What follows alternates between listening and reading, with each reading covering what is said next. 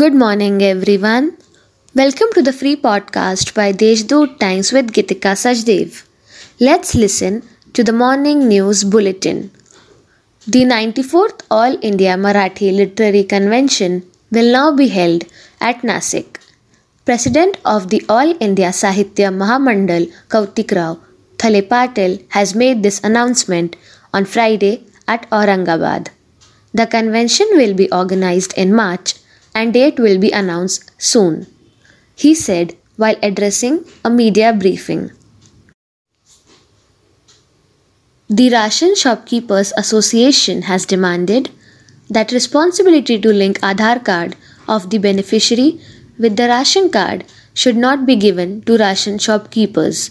Instead, use a system to do this work. This will ensure that no beneficiary will be deprived of food grain. A statement of this demand was given to the Food Supply Department. A total of 3,951 state transport workers across the state have tested COVID positive in the last 11 months. Of these, 103 employees have passed away due to the virus. So far, 3,573 employees have been cured and 311 employees are still undergoing treatment.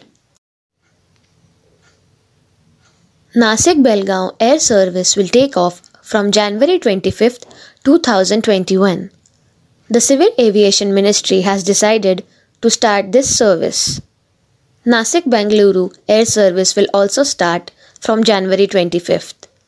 With the start of this service, it will be easier for tourists to visit Kolhapur and Goa.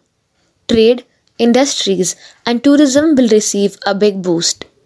Informed MP Hemant Godse. That's all for today's main news. For more details, subscribe to deshdoot.com.